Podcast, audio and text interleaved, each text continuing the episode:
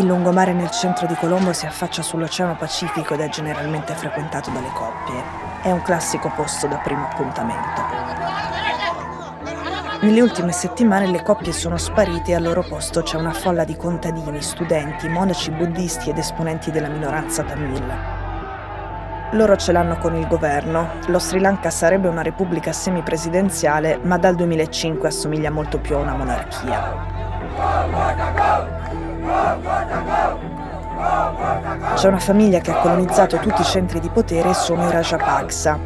La folla adesso vorrebbe che sparissero ed è quello che chiede nel coro che state sentendo. Mahinda Rajapaksa, il primo ministro, li ha accontentati il 9 maggio dando le dimissioni e poi andandosi a nascondere in una caserma. Il presidente è suo fratello, Gotabaya Rajapaksa. Lui, invece, ha schierato l'esercito in strada. A quel punto i manifestanti hanno cominciato ad appiccare incendi alle case dei politici del partito di maggioranza e un parlamentare è morto.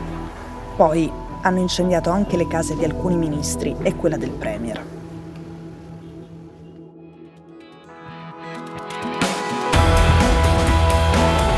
Sono Cecilia Sala e questo è Stories.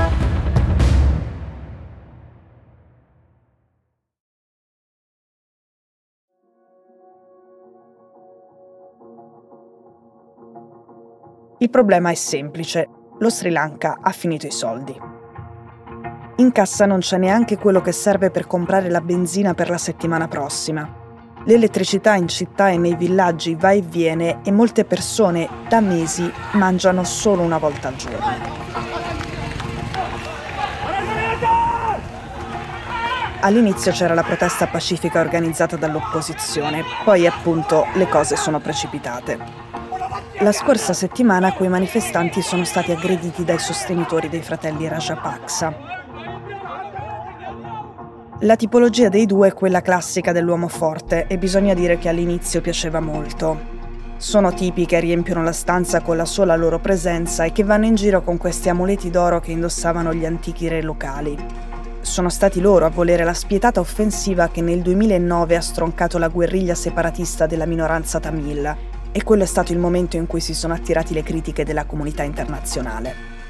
C'erano state decine di migliaia di morti, anche civili, ma è stato proprio allora che il loro tasso di gradimento ha raggiunto l'apice ed è stato proprio allora che la maggioranza cingalese li ha consacrati a leader indiscussi. Adesso le cose sono cambiate e sono cambiate appunto perché in Sri Lanka c'è la crisi economica più grave di sempre, cioè la più grave dall'indipendenza del 1948. Questa crisi non è solo colpa dei Rajapaksa, ma è anche colpa loro. Partiamo dai fattori esterni. Due anni di pandemia hanno messo fine agli incassi del turismo che erano importantissimi, ma in realtà i turisti erano già quasi del tutto spariti un anno prima, per colpa degli attentati dei fondamentalisti islamici che il giorno di Pasqua nel 2019 hanno ucciso 269 persone in tre chiese e tre alberghi di lusso a Colombo. Poi ci sono gli errori dei Rajapaksa. Tra il 2005 e il 2015 i Rajapaksa hanno speso tutto in costruzioni, compresa la costruzione di un nuovo aeroporto che hanno intitolato a loro stessi. C'erano gli investimenti in infrastrutture e poi c'erano le vanità. Per esempio una nuova Lotus Tower più alta e più grande della Torre Eiffel che nelle intenzioni doveva diventare il nuovo simbolo della città e invece è diventato il simbolo dello spreco erano tutti progetti faraonici non sostenibili con prezzi gonfiati dalla corruzione. Per finanziare tutta questa spesa i Rajapaks hanno chiesto prestiti all'estero a banche straniere, e in particolare alla Cina. Quei prestiti ora bisogna ripagarli, ma i soldi appunto sono finiti. Adesso che le cose vanno male, Rajapaksa viene rimproverata anche una cosa che da quando governano non è mai stata una novità, cioè il fatto che hanno piazzato tutti i loro familiari in posti di potere. Ci sono figli e cognati tra gli alti funzionari del governo e anche gli altri due fratelli, Shamal e Basil, sono ministri. Basil poi ha il soprannome di Mister 10% perché pare che questa sia la quota che lui si intasca personalmente in tutti i progetti che passano per le sue mani. Ma c'è un altro fattore che non dipende da questa famiglia e che secondo l'Economist è stato determinante. La guerra. L'invasione russa in Ucraina ha messo in crisi l'economia globale che si stava appena riprendendo dalla crisi dovuta alla pandemia.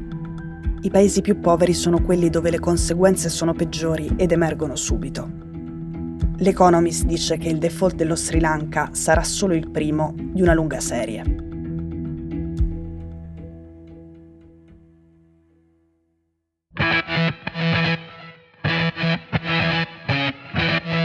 Stories è un podcast di Cecilia Sala prodotto da Cora Media. La cura editoriale è di Francesca Milano. L'advisor è Pablo Trincia.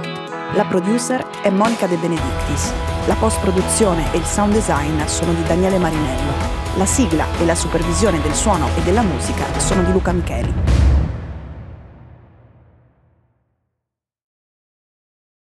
Questo episodio è stato prodotto e sviluppato insieme a Spotify Studios.